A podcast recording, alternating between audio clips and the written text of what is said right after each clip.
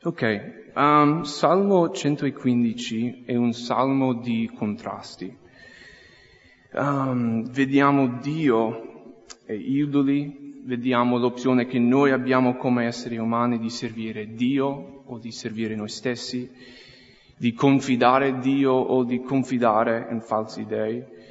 Vediamo il contrasto tra la benedizione di Dio e la maledizione.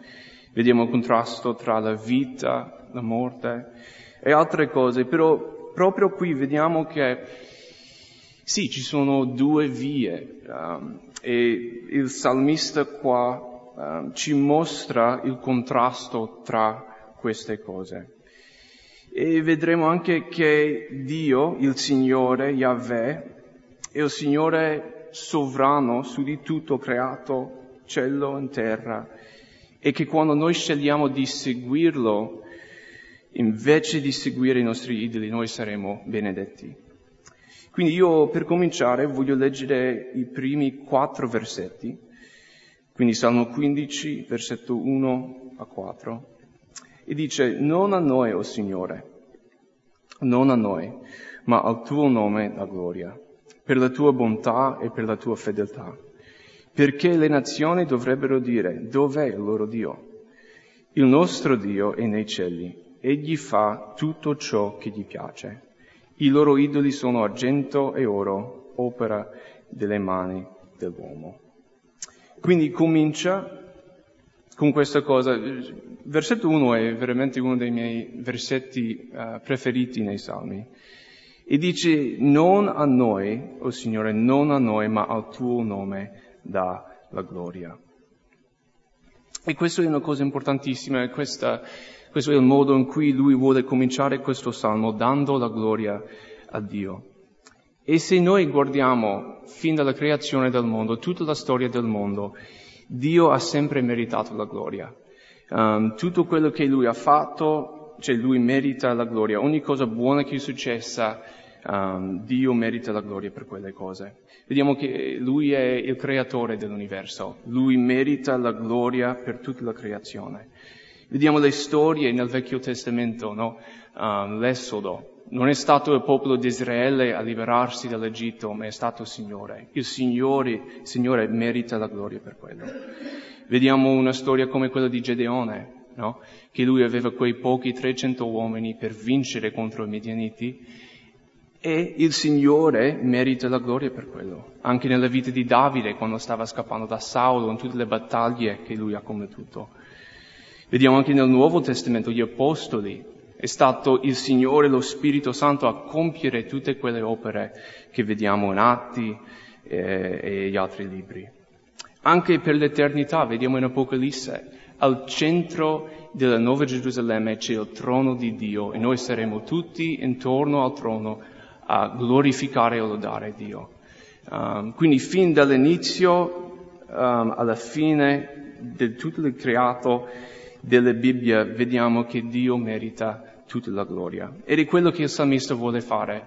Lui vuole dire non a noi, non a me, non a nessun uomo, ma al Signore, a Yahweh, il Dio eterno, sia tutta la gloria per sempre, per ogni cosa, perché Lui merita la gloria. Penso che anche noi potremmo dire la stessa cosa nella nostra vita. No? Se noi guardiamo indietro, vediamo ogni situazione, ogni difficoltà che abbiamo passato, e possiamo dire non a noi sia la gloria, non è stata, stato per merito nostro che abbiamo affrontato le difficoltà o le situazioni difficili, ma è stato eh, con il Signore, cioè è stato il Signore che ci ha portati avanti, um, sia a Lui tutta la gloria. Um, vediamo la sua bontà e la sua fedeltà, come dice qua, nella nostra storia. Dio merita tutta la gloria. So che, almeno per me, non so voi, uh, ma tante volte io voglio la gloria. tante volte io voglio che tutti vedano me e dicano wow che bravo, bravo Tyler. Um, voglio essere visto, voglio, essere, uh, voglio che le persone vedano quello che faccio. Ma il salmista qua non vuole quello, io, cioè lui non vuole che tutti gli altri vedano lui e dicano wow che bravo che sei tu. Lui vuole che tutti vedano il Signore e dicano wow che bello è il Signore. Cioè grazie al Signore, gloria a Dio perché Lui merita tutto. E questo è anche uno scopo per la mia vita, perché di nuovo, come ho detto, io, naturalmente io voglio che tutti vedano me, no? Ma lo scopo della vita di un cristiano è di far sì che tutti vedano Dio, che tutti dicano gloria a Dio. Um, ed è anche questo che vediamo qua. Poi andando avanti in versetto 2, dice perché le nazioni dovrebbero dire dov'è il loro Dio. Quindi se il salmista qua vuole glorificare Dio, il mondo vuole cercare sempre di prendere la gloria da Dio, vuole sempre um, cercare di convincerci che Dio non c'è o che Dio non se ne importa di noi, dice sempre dov'è il loro Dio. Anche se Lui fa tutto, anche se Lui è il Re dell'universo, anche se Lui merita tutta la gloria, il mondo cercherà sempre di glorificare se stessi o qualcos'altro, cercheranno sempre di togliere la gloria da Dio. Um, ma poi vediamo in versetto 3 la verità riguardo Dio. Io lo leggo. Il nostro Dio è nei cieli, egli fa tutto ciò che gli piace. Quindi Dio è in cielo, o nei cieli, come dice qua, lui è fuori questo universo, cioè non, una, cioè non fa parte di questa creazione, lui è al di fuori, lui ha creato tutto e lui è il sovrano re sopra di tutto, cioè lui ha tutto sotto controllo, um, è il re sovrano su tutto. Um, poi dice, egli fa tutto ciò che gli piace. Um, forse, almeno io, la prima volta che l'ho letto sembrava un po' strano, um, c'è quella frase, egli fa tutto, uh, fa tutto ciò che gli piace. Uh, non è che a Dio piace i biscotti e il latte e che si siede lì in cielo con il latte e i biscotti a guardare tv. Um, non è quello che Dio fa tutto ciò che gli piace. Um, vuol dire praticamente che nessuno comanda Dio, nessuno dice a Dio cosa fare, um, nessuno cioè Dio non prende ordini da nessuno. E questo è molto bello, no? Perché um, almeno per me a volte dimentico che Dio è il Re sovrano, no? Che nessuno dice a Lui cosa fare. Invece qua vediamo Dio è nei cieli e Lui fa ciò che gli piace. Nessuno dice Dio tu fai questo, tu fai quello. No, è Lui che decide cosa fare e chi fa um, quello che fa egli fa ciò che gli piace. E adesso vediamo che il salmista fa il contrasto tra questo Dio, che è il sovrano re, che abita in cielo, che fa ciò che gli piace. Lui fa contrasto poi con gli idoli. Quindi leggiamo versetto 4. I loro idoli sono argento e oro, opera delle mani dell'uomo. Quindi Dio è un cielo, il creatore, nessuno dice a lui cosa fare, nessuno può comandare Dio. Ma poi vediamo che gli idoli sono semplicemente cose fatte dalla, dalle mani di Dio. C'è solo argento o oro, ma comunque una semplice cosa fatto dall'uomo. E questo è simile, che, simile uh, a quello che Paolo uh, dice in Romani 1, possiamo girare là un attimo se volete. Romani 1, mi sa che è versetto 25, forse 26. No, ma il salmista parla di questo Dio, di nostro Dio, fuori dall'universo, il Re sovrano, e poi che gli idoli sono semplicemente cose che noi facciamo. Quindi in Romani capitolo 1, sì, cominciamo in uh, versetto 24. Dice, per questo Dio li ha abbandonati all'impurità, secondo i desideri dei loro cuori, in modo da disonorare fra di loro i loro corpi. E poi qua, versetto 25. Essi che hanno mutato la verità di Dio in menzogna e hanno adorato e servito la creatura invece del Creatore, che è benedetto in eterno. Quindi questa è la stessa cosa. Paolo sta scrivendo qua in uh, Romani, Romani 1, cioè che questi uomini o tanti uomini, noi tutti senza il Signore, se devo dire la verità, scegliamo di adorare cose create o scegliamo di adorare le, queste, le, le cose di questo mondo invece del creatore di questo mondo. Um, più avanti vedremo che questi idoli um, sono statue. Um, non penso che per nessuno qua c'è la tentazione di creare una statua e poi piegarsi davanti a una statua e adorare una statua. Um, ma penso che il concetto qua è uguale, e un idolo è qualcosa che noi creiamo, che noi formiamo, che prende il posto di Dio. No? Quindi può essere una statua, sì, però può essere, um, sì, qualsiasi cosa, può essere una persona, una relazione, può essere uno sport, può essere una casa, un lavoro, una macchina, qualsiasi cosa. Un idolo è qualcosa che noi creiamo e poi una cosa che noi adoriamo, che noi amiamo. Ma poi è interessante qua perché di nuovo c'è un contrasto che il salmista sta facendo qua. Dice che Dio è in cielo e lui fa quello che gli piace, ma poi quando noi creiamo idoli, noi creiamo qualcosa che noi vogliamo. E questo è importante perché, cioè, servire Dio vuol dire che noi facciamo quello che Lui vuole, no? Ma quando noi serviamo idoli, stiamo in realtà facendo quello che noi vogliamo. Noi stiamo formando il nostro Dio, noi stiamo formando il nostro idolo e noi, sì, praticamente stiamo prendendo il posto di Dio. Noi vogliamo controllare la vita, noi vogliamo dire che cos'è Dio, che cos'è um, il Signore, noi vogliamo un po' creare la nostra realtà e questa è l'idolatria, di seguire quello che vogliamo noi, di creare quello che vogliamo noi, um, invece di seguire il Dio che fa quello che a Lui piace. Alla fine l'idolatria è semplicemente una scusa per diventare noi il Dio della nostra vita. No? Um, e di nuovo può essere qualsiasi cosa, um, qualsiasi cosa che non è Dio può essere un idolo, no? qualcosa che prende il posto di Dio. Invece noi, come salmista, vogliamo scegliere di dare la gloria al Signore, no? Non a noi, Signore, sia la gloria, non a noi sia il controllo della vita, non a noi sia la scelta cosa fare e non fare, Signore. Noi scegliamo di seguire Te, noi scegliamo di dare la gloria a Te, noi scegliamo di adorare Te, non quello che vogliamo noi. E poi andiamo avanti, leggiamo da versetto 5 a 8. Qua, come ho detto, spiega um, un po' come sono questi idoli. Um, di nuovo, qua vediamo che um, sembrano statue, sia di persone, forse animali, però penso che c'è anche verità in questi versetti um, che comunque è una cosa che possiamo applicare sulla nostra vita. Quindi leggo da versetto 5 a 8.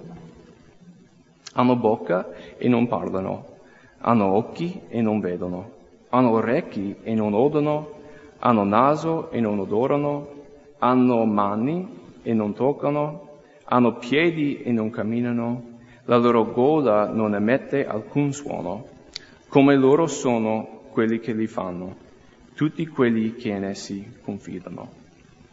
Quindi praticamente lui sta descrivendo questi idoli, di versetto 4, no, di nuovo c'è questo contrasto tra il Dio eterno e gli idoli che facciamo noi con le nostre mani. E qui in, in versetto 5, 6 e 7 descrive questi idoli. Di nuovo, ass, uh, assomigliano persone forse o animali, uh, ma non sono vivi uh, non possono fare niente. No? Ed è così, come vedremo anche, che sono gli idoli. Sembrano di essere una cosa bella, sembrano di essere una cosa che ci può dare vita, però alla fine non possono fare nulla per noi. Alla fine, ok, sì, forse ci danno quel poco divertimento, ci danno quel poco, um, però non è che alla fine ci danno la vita che Dio può darci sono semplicemente statue. No? Non puoi avere una conversazione con una statua, non puoi essere amato da una statua, no? non puoi essere aiutato da una statua. Ed è così con i nostri idoli. No? Qualsiasi cosa che adoriamo che non è Dio non può fare nulla per noi. Un idolo, sia una statua o no, non ti può parlare come Dio ti può parlare. No? Noi crediamo che Dio ci parla ancora, sia attraverso um, la parola che attraverso i doni dello Spirito Santo. Dio ci parla. Ma un idolo che abbiamo non, non ci può parlare. Non possiamo avere una conversazione. Cioè, noi, non, non ci può fare o dare nulla. Un idolo non ti può vedere come Dio ti vede, no? Sì, forse una statua ha degli occhi, ma non può vedere nulla. No, ma Dio invece ci vede, vede ogni, vede ogni cosa che noi stiamo passando, Lui capisce ogni cosa, ogni sentimento. Un idolo non, ti, non ci ascolta come Dio ci ascolta, no? Noi sappiamo che ogni nostra preghiera, cioè che Dio sta ascoltando, Lui sente ogni cosa, ogni nostro grido. Invece un idolo cosa può fare? Niente. Di nuovo, forse una statua potrebbe avere orecchie, però non sente niente. Non è che può capire quello che stiamo passando, non è che può capire le nostre emozioni o quello che, sì, quello che sta succedendo. Invece Dio ha orecchie e Lui ci, ci, ci ascolta, ci sente, ci ascolta e ci risponde.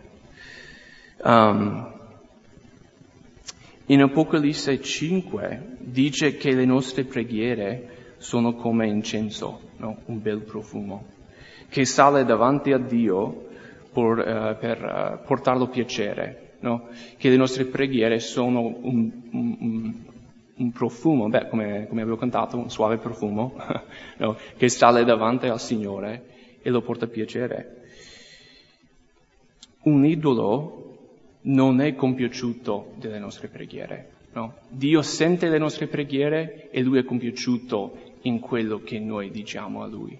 Invece un idolo non può cioè, sentire le nostre preghiere, non può sentire uh, i nostri pensieri. Uh, Dio ha la capacità di proprio sentire e essere compiaciuto nelle nostre preghiere, ciò che un idolo non può fare. Un idolo non ha mani per proteggerci, no? Dio, cioè, tante volte ci protegge, um, ma un idolo non può fare nulla per noi. Un idolo non ha mani per guarirci. Noi crediamo che Dio è un Dio che, che guarisce, no? Che Lui guarisce le nostre malattie, sia miracolosamente che attraverso i medici, ma Dio è un Dio che guarisce, ma un idolo non può fare nulla. Il calcio non ti può guarire um, dal cancro, giusto? O una macchina, una casa, un lavoro, soldi, non può fare nulla. Ma Dio riesce a guarirci anche miracolosamente, no? Una cosa che un idolo non può fare. Un idolo non ha piedi per poterci guidare, no? Um, sì, tutte quelle cose non possono dare la guida nella vita, no? non possono dirci quale strada prendere. Uh, ma Dio invece, come avevo già detto, Lui ci parla, Lui ci guida, sia nella preghiera che attraverso una parola di profezia o quello che sia. Il Signore ci guida, ma gli idoli cioè, ci lasciano per strada senza, senza direzione. Invece il Signore ci guida. Un idolo non ha, non ha piedi per poterci soccorrere, no? Quando noi ci troviamo in difficoltà, chiamiamo, ok, um, beh, calcio, salvami, ma non lo può fare. Invece quando noi uh, invochiamo il nome del Signore, Lui ci ascolta e Lui ci salva. Uh, noi possiamo avere um, certezza che Lui sente il nostro grido.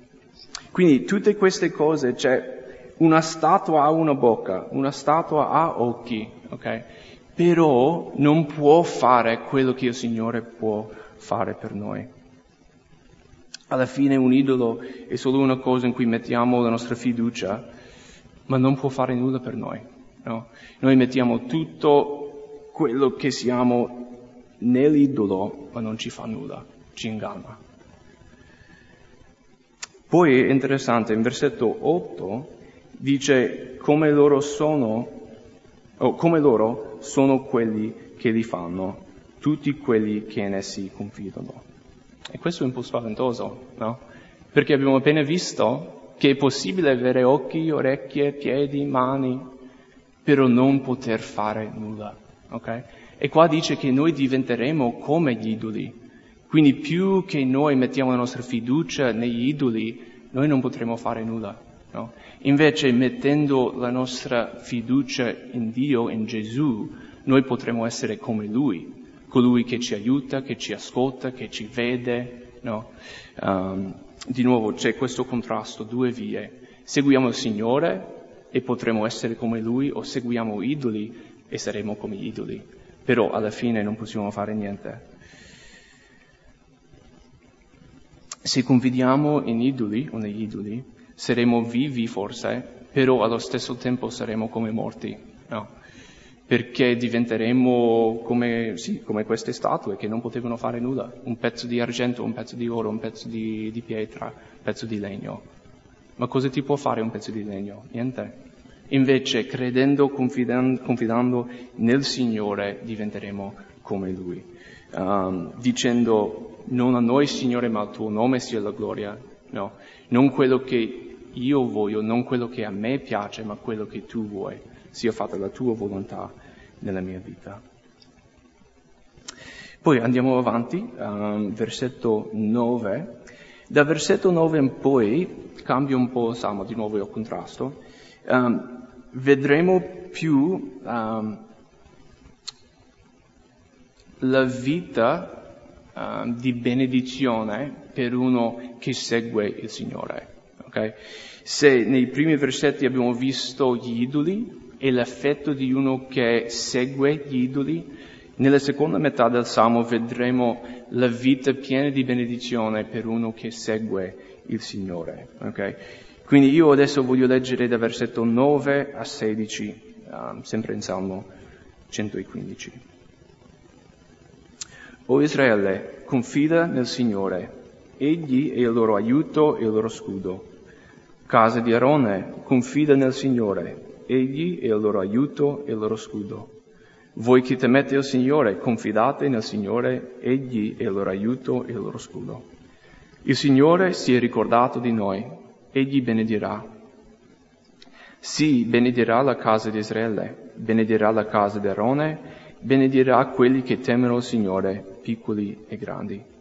Il Signore moltiplichi le sue grazie a voi e ai vostri figli. Siate benedetti dal Signore che ha fatto cielo, che ha fatto il cielo e la terra. I cieli sono i cieli del Signore, ma la terra l'ha data agli uomini. Quindi se c'è una parola chiave di questi versetti sarebbe benedire, penso. Specialmente in versetto 12, 13, um, vediamo questa, questa parola benedire tante volte. E quindi di nuovo, come ho detto, questi versetti spiegano la vita di benedizione per uno che segue il Signore. Quindi cominciamo con uh, i primi tre versetti là, 9, 10 e 11. Um, praticamente vedete che ci sono tre gruppi di persone, se posso dire, che vediamo sia qua che in versetto 12 e 13, um, cioè Israele, la casa di Arone e voi che temete il Signore. Okay? Quindi praticamente vediamo que- questi tre gruppi di persone, ma poi il salmista dice la stessa cosa ad ogni gruppo. Okay? Quindi Israele confida nel Signore, egli è il loro aiuto e il loro scudo. Casa di Arone confida nel Signore, eccetera, eccetera. Um, quindi questi tre gruppi di persone, um, non passeremo tanto tempo parlando di questo, però comunque volevo notare, um, Israele sarebbe stato il popolo di Dio, giusto? Dio aveva, aveva fatto un patto con loro, uh, sì, con Mosè, erano il popolo di Dio. Poi la casa di Arone sarebbero stati sempre um, israeliti, no? Però sarebbero stati i sacerdoti, quindi sarebbero più come i rappresentanti no, di Dio, um, i leader spirituali, ok? Quindi il popolo di Israele, però poi la casa di Arone, i leader, i rappresentanti di Dio, um, sì, quelli che guidavano il popolo. E poi voi che temete il Signore, no? che sarebbero tutti quelli che seguono Dio, tutti quelli che um, sì, hanno messo la loro, la loro fiducia in Dio invece di idoli. E vediamo che il salmista, o Dio attraverso il salmista, dice la stessa cosa a tutti e tre. No? Confida nel Signore, quindi una sfida per dire, confida nel Signore, e poi Egli è il loro aiuto e il loro scudo. Quindi lo dice tre volte. La prima cosa che vogliamo notare è che Dio è il loro aiuto. Um, non so per voi, però a volte, oh, o forse, forse spesso, non ce la faccio. No. A volte queste, questa vita diventa troppo difficile e le cose sono troppe e noi proprio non ce la facciamo. Ma c'è buona notizia perché Gesù o Dio è il nostro aiuto. Okay? Il semplice fatto che Dio è il nostro aiuto vuol dire che noi non ce la facciamo. No? perché se noi ce la facevamo non ci sarebbe bisogno di un aiuto. Però Dio è il nostro aiuto. Lui sa che non ce la facciamo, ma Lui vuole sempre essere un aiuto. Um, per noi. Troppe volte io cerco di fare tutto da solo, fare tutto, fare tutto me, no? E beh, come voi sapete pure non, non va bene, no? Io poi dico, ah ma come Signore perché è successo questo? Perché sono stanco? Perché non sta andando come io volevo? E lui dice, Tyler, cioè, Dico nella mia parola che sono il tuo aiuto, però se tu non ricevi, cosa aspetti? Invece Dio è il nostro aiuto, Lui vuole aiutarci, Lui vuole esserci vicino, Lui vuole stare sempre vicino a noi in modo che Lui ci possa aiutare. Lui è il nostro aiuto. E poi dice che Lui è il nostro scudo, ok? Um, e questo è una cosa che vediamo abbastanza spesso. Um, nella Bibbia, specialmente nei Salmi. Um, e ci sono anche altre parole simili nei Salmi. Um, vediamo che Lui è il nostro rifugio, la nostra rocca, um, la nostra fortezza, scudo. quindi tante parole che sì, vogliono comunicare più o meno lo stesso concetto, no? Ed è uno di protezione, no?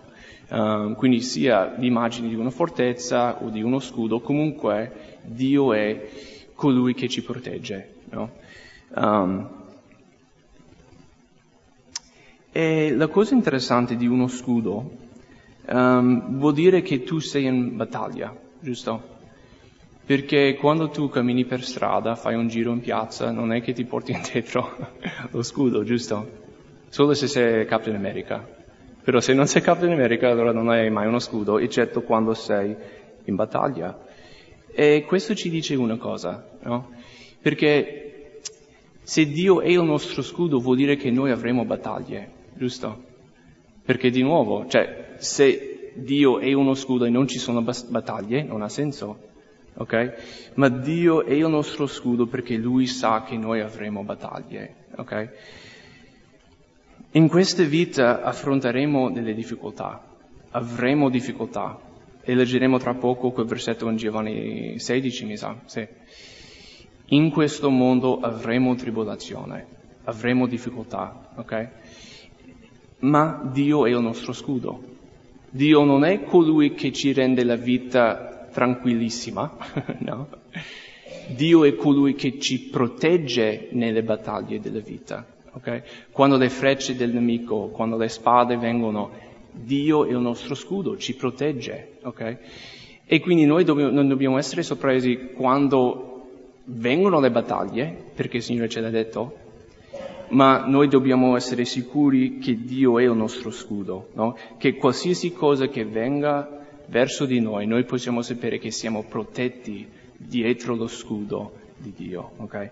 Quindi adesso giriamo un attimo in Giovanni 16, leggiamo questo versetto. Giovanni 16, l'ultimo versetto del capitolo, versetto 33. Giovanni 16, 33. Vi ho detto queste cose affinché abbiate pace in me. Nel mondo avrete tribolazione, ma fatevi coraggio, io ho vinto il mondo. Ok?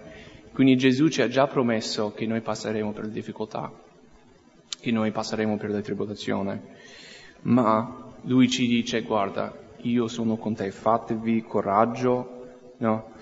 Io ho vinto il mondo, io ti sarò sempre uno scudo, io ti proteggo uh, sempre dalle frecce, dalla battaglia, da tutto ciò, ok? E questo è importante, tornando al Salmo 115, perché di nuovo stiamo parlando delle benedizioni di Dio, ok? E quindi se Dio ci dà la sua benedizione, ma una parte della benedizione è uno scudo, vuol dire che se noi stiamo passando le battaglie della vita, possiamo essere nella benedizione di Dio, ok? Cioè non vuol dire che le difficoltà non fanno parte della benedizione di Dio. Ovviamente Dio non è che ci vuole far male, ok?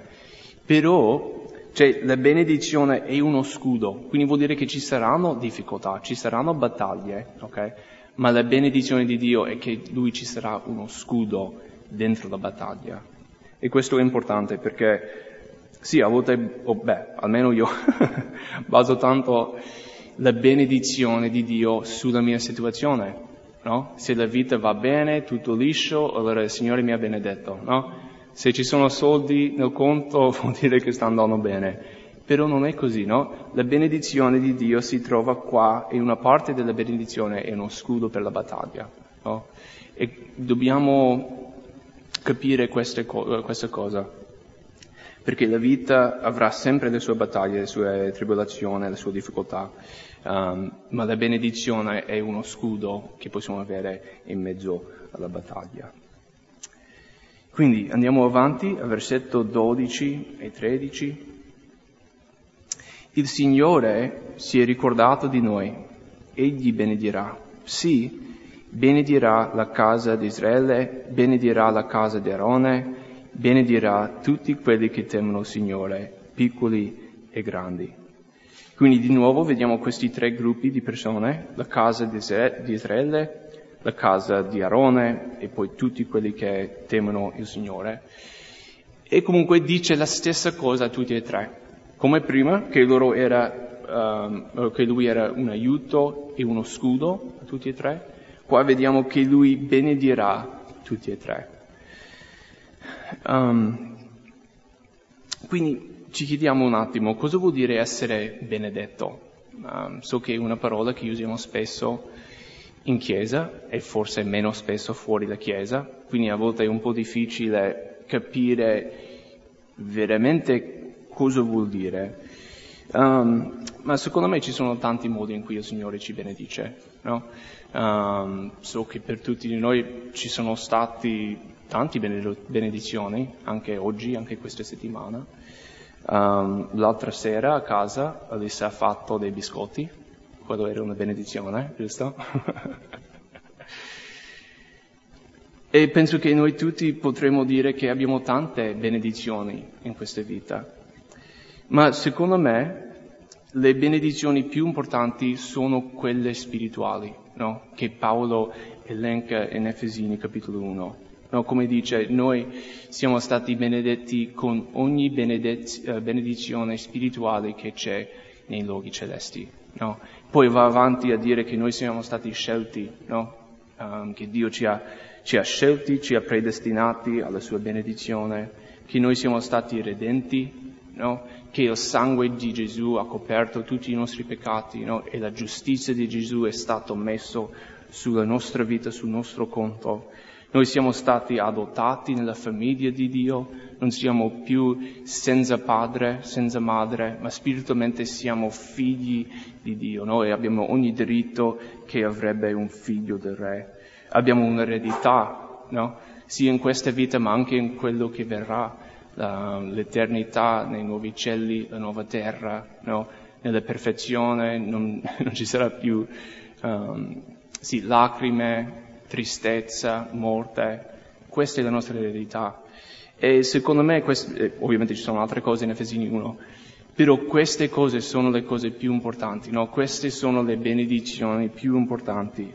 E qua dice, perché noi non siamo della casa di Israele, almeno non penso. noi non siamo della casa di Arone, però temiamo il Signore, no? E qua dice, se noi temiamo il Signore, noi riceveremo questa benedizione, no? Per quello che Gesù ha fatto adesso noi abbiamo tutte le benedizioni celesti, o no, spirituali nei luoghi celesti in Cristo Gesù. Andando avanti, versetto 14, il Signore moltiplichi le sue grazie a voi e ai vostri figli. Siate benedetti dal Signore che ha fatto il cielo e la terra. I cieli sono i cieli del Signore, ma la terra l'ha data agli uomini. Quindi vediamo che questo nostro Signore, nostro Dio, è il creatore di tutto, no? Quindi Lui, cioè, può benedirci con qualsiasi cosa che vuole, no? Vediamo in versetto 16 che Lui ci ha dato la terra, no? Come vediamo in Genesi 1, che Lui ha creato l'uomo, ha posto uh, l'uomo nel giardino di Eden, ha detto ok, tu sei adesso custode, diciamo, della terra, il Signore ci ha dato questa bellissima terra, no? Piene, pieno di, di, di, di, tante cose, um, molto bello, um, anche questo fa parte della benedizione um, che Dio ci ha dato. E poi finiamo in versetto 16, uh, scusate, 17 e 18, di nuovo fa un contrasto. Uh, quindi lo leggo, versetto 17. Non sono i morti che lodano il Signore, né alcuno di quelli che scendono nella tomba, ma noi benediremo il Signore ora e per sempre. Quindi di nuovo ci sono due vie, no? c'è questo contrasto tra quelli che sono morti, che non lodano più il Signore, e noi che adesso, ora, decidiamo di benedire il Signore. No? E purtroppo ci sono tante persone che non possono più lodare Dio, no? che hanno vi- vissuto questa vita seguendo gli idoli. No? Um, io lo dico tristemente, ma ci sono persone, come dice qua, che non conoscono più il Signore. Ma noi che viviamo adesso possiamo decidere di benedire il Signore, di lodare il Signore il Signore che è il nostro creatore, il nostro aiuto, il nostro scudo, il nostro redentore, il nostro padre, tutte quelle cose. Noi possiamo decidere adesso di benedire il Signore, no? Ed è bello perché tante volte abbiamo visto in versetto 12, egli benedirà, sì, benedirà, benedirà, benedirà, siate benedetti, no? E poi alla fine abbiamo anche noi l'opportunità di benedire il Signore che ci ha benedetti, no? Il Signore ci ha dato così tante cose, è così buono. Cioè, anche se Lui ci avesse solo dato questa terra e questa vita, sarebbe stata la, la benedizione più grande, ma Lui ci ha anche redenti e salvati e riempiti e ha provveduto quello che ci serviva. No? Ci ha fatto così tanto, noi possiamo neanche, non possiamo neanche cominciare a capire quello che Lui ha fatto per noi. E qui, come salmista, noi abbiamo l'opportunità di benedire colui che ci ha benedetto. No? Dice ora, quindi in questa vita, stasera, cos'è il 4 dicembre 2019, possiamo decidere di benedire il Signore, di dire non a me, non a noi, non a nessun uomo, ma al tuo nome sia la gloria, Signore, ma anche per sempre, no? Perché, come vi ho detto, abbiamo un'eredità, abbiamo la speranza, la certezza di un'eternità sulla nuova terra e nuovi cieli con Dio, con il nostro Salvatore Gesù Cristo per sempre, no? E avremo tutta l'eternità di benedire colui che ci ha benedetto con tutto. Quindi questo è quello che volevamo dire stasera.